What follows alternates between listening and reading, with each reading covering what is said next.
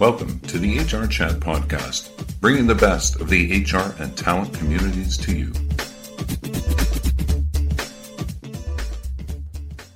Welcome to another episode of the HR Chat Show. I'm your host today, Bill Banham.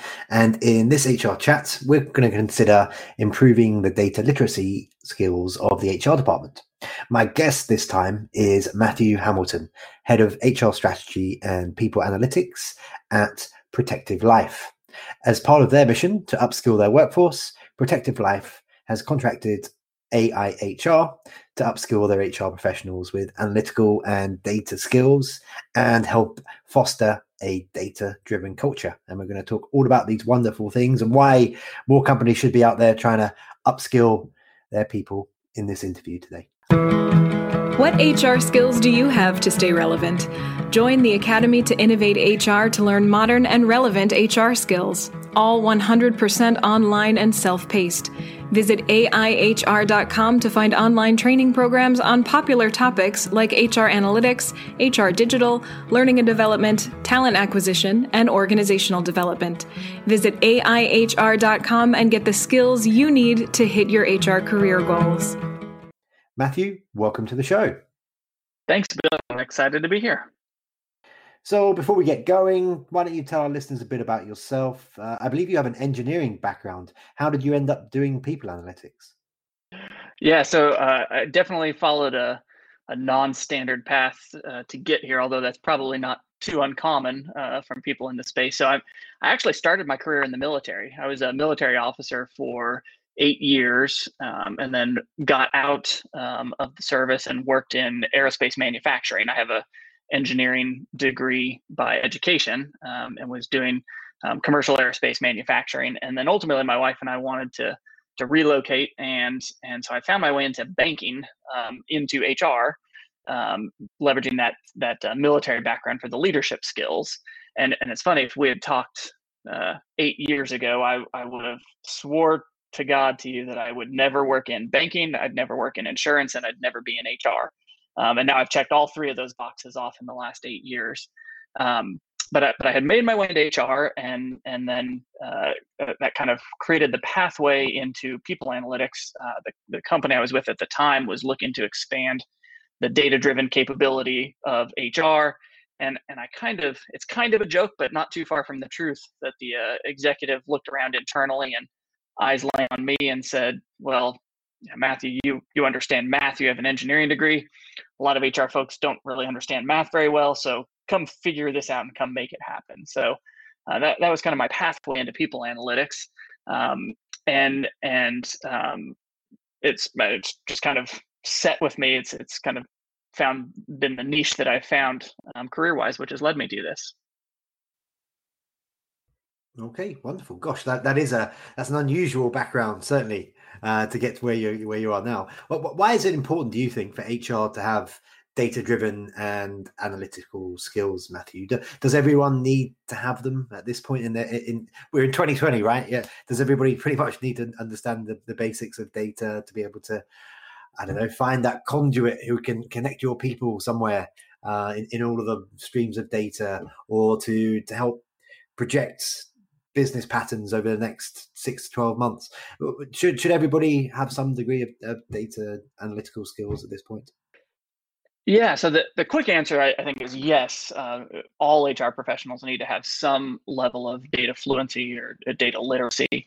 Um, if you take a step back and look at, at the function of HR, um, I, I don't think a lot of people would disagree with me that HR kind of lags other business functions in terms of being analytical, being data driven. Um, sort of the nature of the work historically, HR has just been a, a much more transactional type function. You know, go go hire people for me, go handle performance management and and compensation and payroll and terminations and all that. So it's been it's been a very transactional focused um, type of function and has lagged other things like um, sales and marketing, for example, in terms of starting to leverage more data. Um, but a lot of HR organizations have started to shift over the last decade or two into being more strategic partners to the business and, and sort of an implied uh, part of being a strategic strategic partner is to come with facts and data to the business leaders you support. And um, so there's there's started to be this movement where hr as a function realizes they need to be more data driven um, um, more analytically rigorous. And so what does it take for the function for the organization to be able to do so the, the people have to to to some degree be be data driven in how they approach problems. And and i do think it's important for all hr professionals to to gain some level of acumen. Uh, obviously different roles may have more or less of a need um, but there's research out there um, uh, you know uh, deloitte i think has some some research where they've done the the level of maturity uh, of analytics maturity within an hr function uh, is is really related to the gap between your your analysts and your hr practitioners overall so so what they kind of mean by that is if you had a if you had a crack team of of HR analytics um, professionals, just the, the analysts themselves who are really good and understood this. If the rest of the org, eh, the HR practitioners, the rest of the organization doesn't understand what they're bringing to them, you might as well not be doing any of this. It, you really lose the capability if if things are lost in translation between your small number of analysts and your broader team of HR practitioners so that's why I think it really is important that that um, the, the broader base of HR practitioners has that level of data data literacy, data fluency. It's not that we want every HR practitioner to be an analyst, but they got to understand. They got to be able to consume the data driven insights that are being brought to them, so they can help translate that uh, to your business leaders. Okay, and uh, your role in, in, helping them do that, of course, is is very very important. You, in fact, you, you join Protective Life to help them build data driven capabilities in their HR department. T- tell us more about that process. How, how did you implement the so called four pillars of a data driven culture? Yeah, so so this is kind of my second go at doing this. I had I had been the uh, the, the, initial people analytics um, manager at the company I was at prior to Protective, and uh, last year got recruited away. Um, so I, I, came into this knowing a little bit of the path to follow already. I was I was pretty transparent as I was uh, interviewing for the role of the direction that I intended to take us if I joined the company. And so so when I came in, um, I, I, kind of focus and, and I repeat this message a lot to our HR team. I, I focus around what you mentioned there, the the four pillars of a data driven culture. And and I would like to claim um, the, the, origination of that, but I can't. Um, it, it, actually comes from a a writer, uh, an analytics writer named Brent Dykes, who writes for Forbes, um, not just about people analytics, but about uh, just analytics in general. But but it really is applicable in the people analytics space. So the the four pillars of a data driven culture, he says, is the mindset, the skill set, the tool set, and the data set. So if you think of the the this the third and fourth one there, the tool set and the data set, that's really sort of the infrastructure of being able to do people analytics. So there's a lot of HR data out there, but it's got to be um, organized in a in a usable fashion. It's got to be clean to some degree. It doesn't have to be perfect. You got to have a tool to to do this with. You know, um, Excel is is uh, for as much power and as as powerful as it is, and the things you can with Excel, it's not a scalable tool for people analytics. Um, and most HR professionals don't have the, the skills to do the very advanced things with it. So that's sort of the infrastructure side. So I came in knowing that we were going to need to clean our data and implement a, a, platform. So that was sort of one path we went down was was getting a, a pure play people analytics uh, solution platform to do this on. Um, but then concurrently, I was was going down the first two pillars, the mindset and the skill set. Um, and and that's where we really started the the upskilling and the education and the socialization of the concepts for our HR professionals um, sort of in, in parallel with getting the platform to, to do these kinds of analyses um, to work towards those things that we talked about before just having a, a, common shared understanding of our of our hr data. How is it being generated? Where does it come from? What does it mean uh, terminology making sure people are on the same page when we say when when we're talking and we use the word turnover what exactly does that mean because there's a very specific definition of what turnover is but unfortunately um, when people aren't speaking from a shared common uh, language and understanding, it's not uncommon for them to be uh, speaking about two different things in their minds, but they're using the same word. So that was that was sort of the you know the path that I set us on when I joined the company to uh, concur- uh, uh, at the same time in parallel build the the people skills, the mindset, and the skill set uh, as at the same time that we were building the organizational capability and infrastructure, the tool set and the data set of analytics. Okay, thank you. Now then, uh, we we mentioned uh, that you guys have recently uh, started using the, the Academy to Innovate HR. I'm I'm currently a student of uh, AI HR myself, uh, so I'm I'm going through that journey too. Um, when it comes to mindset and skill set, uh, the the specialized training that you've opted for, maybe maybe you can tell tell us a bit more about that, why you decided to go for it, and um, what, what are some of the hope for outcomes?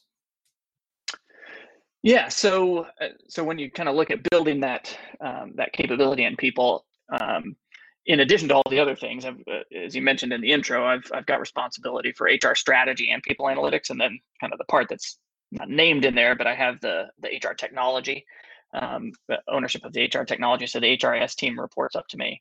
Um, so there's there just comes the issue that I think all professionals face of bandwidth of time and capability to do different things.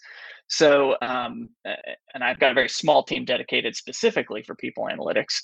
So I, I needed to leverage, uh, you know, other minds and content that was out there. Um, the the people analytics team that that we have is not trainers either. You know, think think corporate trainers, right? So there's there's a good degree where we where we can help train people, but we're not uh, trained ourselves as trainers to develop you know uh, instructional design uh, um, to develop content.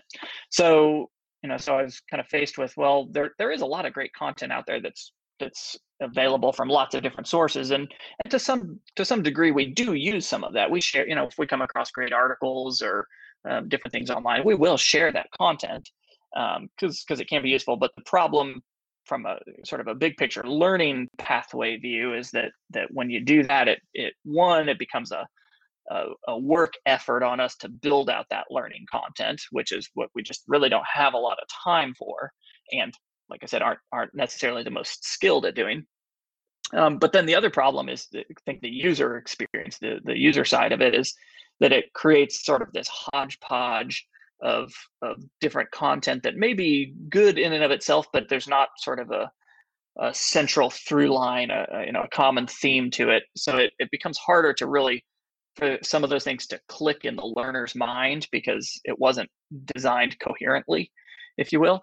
Um, so that was that was one thing where we just uh, you know, started to look well what are the what are the sources out there where we could get sort of comprehensive training in the space from and there's there's really not a ton out there um, you know there's there's a there's a handful but there's not a ton because this people analytics is sort of a a, a budding field. Um, um, so there's just not as many resources out there. And i had i had been familiar um, with academy to innovate hr um, it, back when it was uh, ahr was analytics in hr um, it literally started as a as a blog out there. Um, their, their, founder Erik van Vulpen, I'd I'd followed him on online for several years, so I was kind of already aware of the space, and then um, that's what led me back to them once they had know, built out the more formalized training component.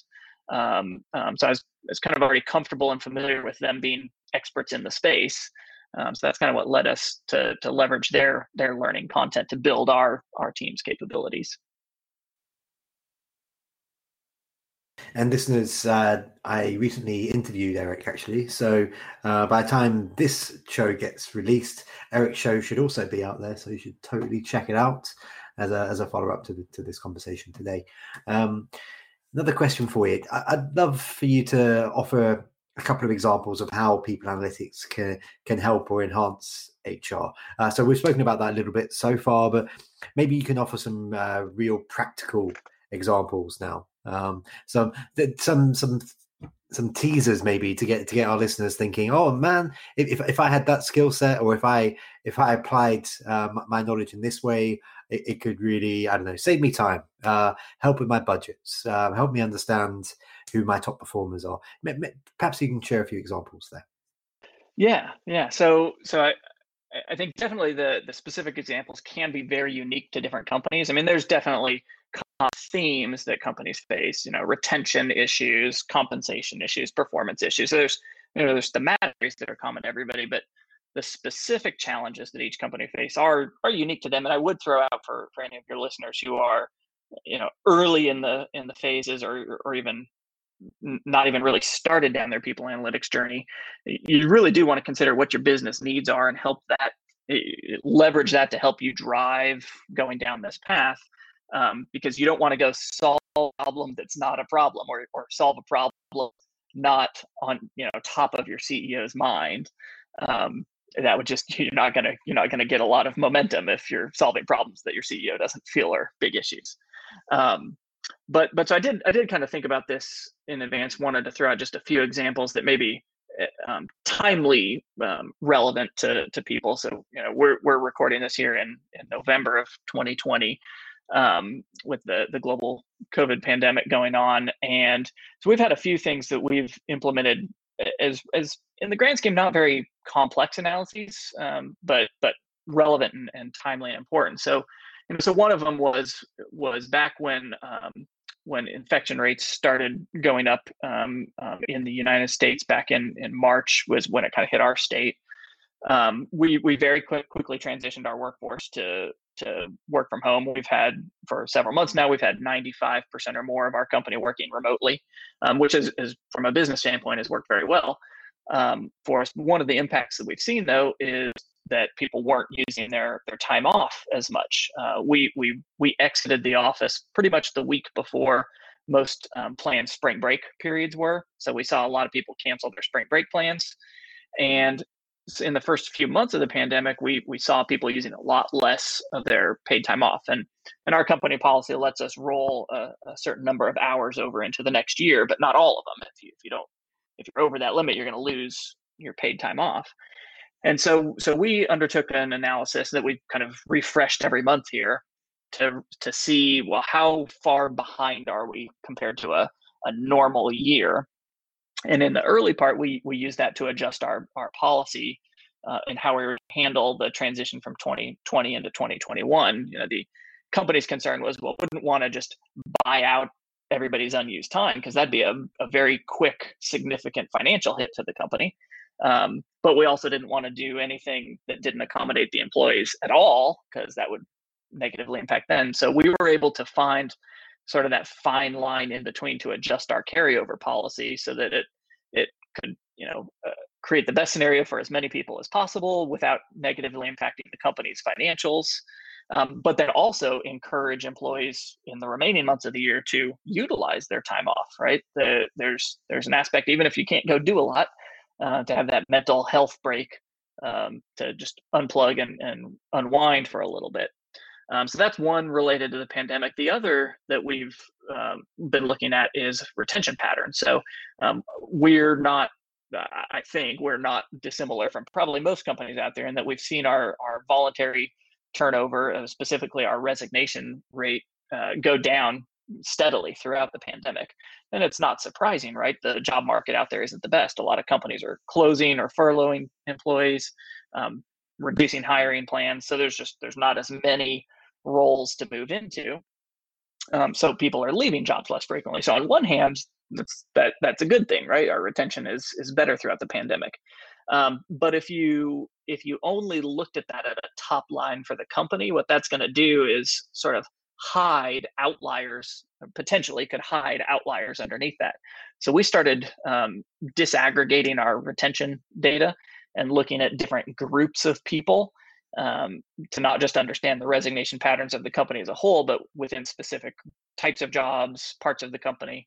Um, and, and what we did see that at least early in the pandemic, it's it's sort of normalized now, but at least early, we we actually saw that while our resignation rate was decreasing, the resignation rate of our high performers, so people with a uh, the highest um, the highest two highest ratings on a five point scale, so our high performers were resigning um, their rate was not decreasing and actually it was actually increasing at first um, which if you think about it again is not unsurprising that um, if there's not a lot of jobs that are being hired for well, the people who are high performers at one company are probably going to be the candidates who are more competitive to get the fewer jobs that are being hired for.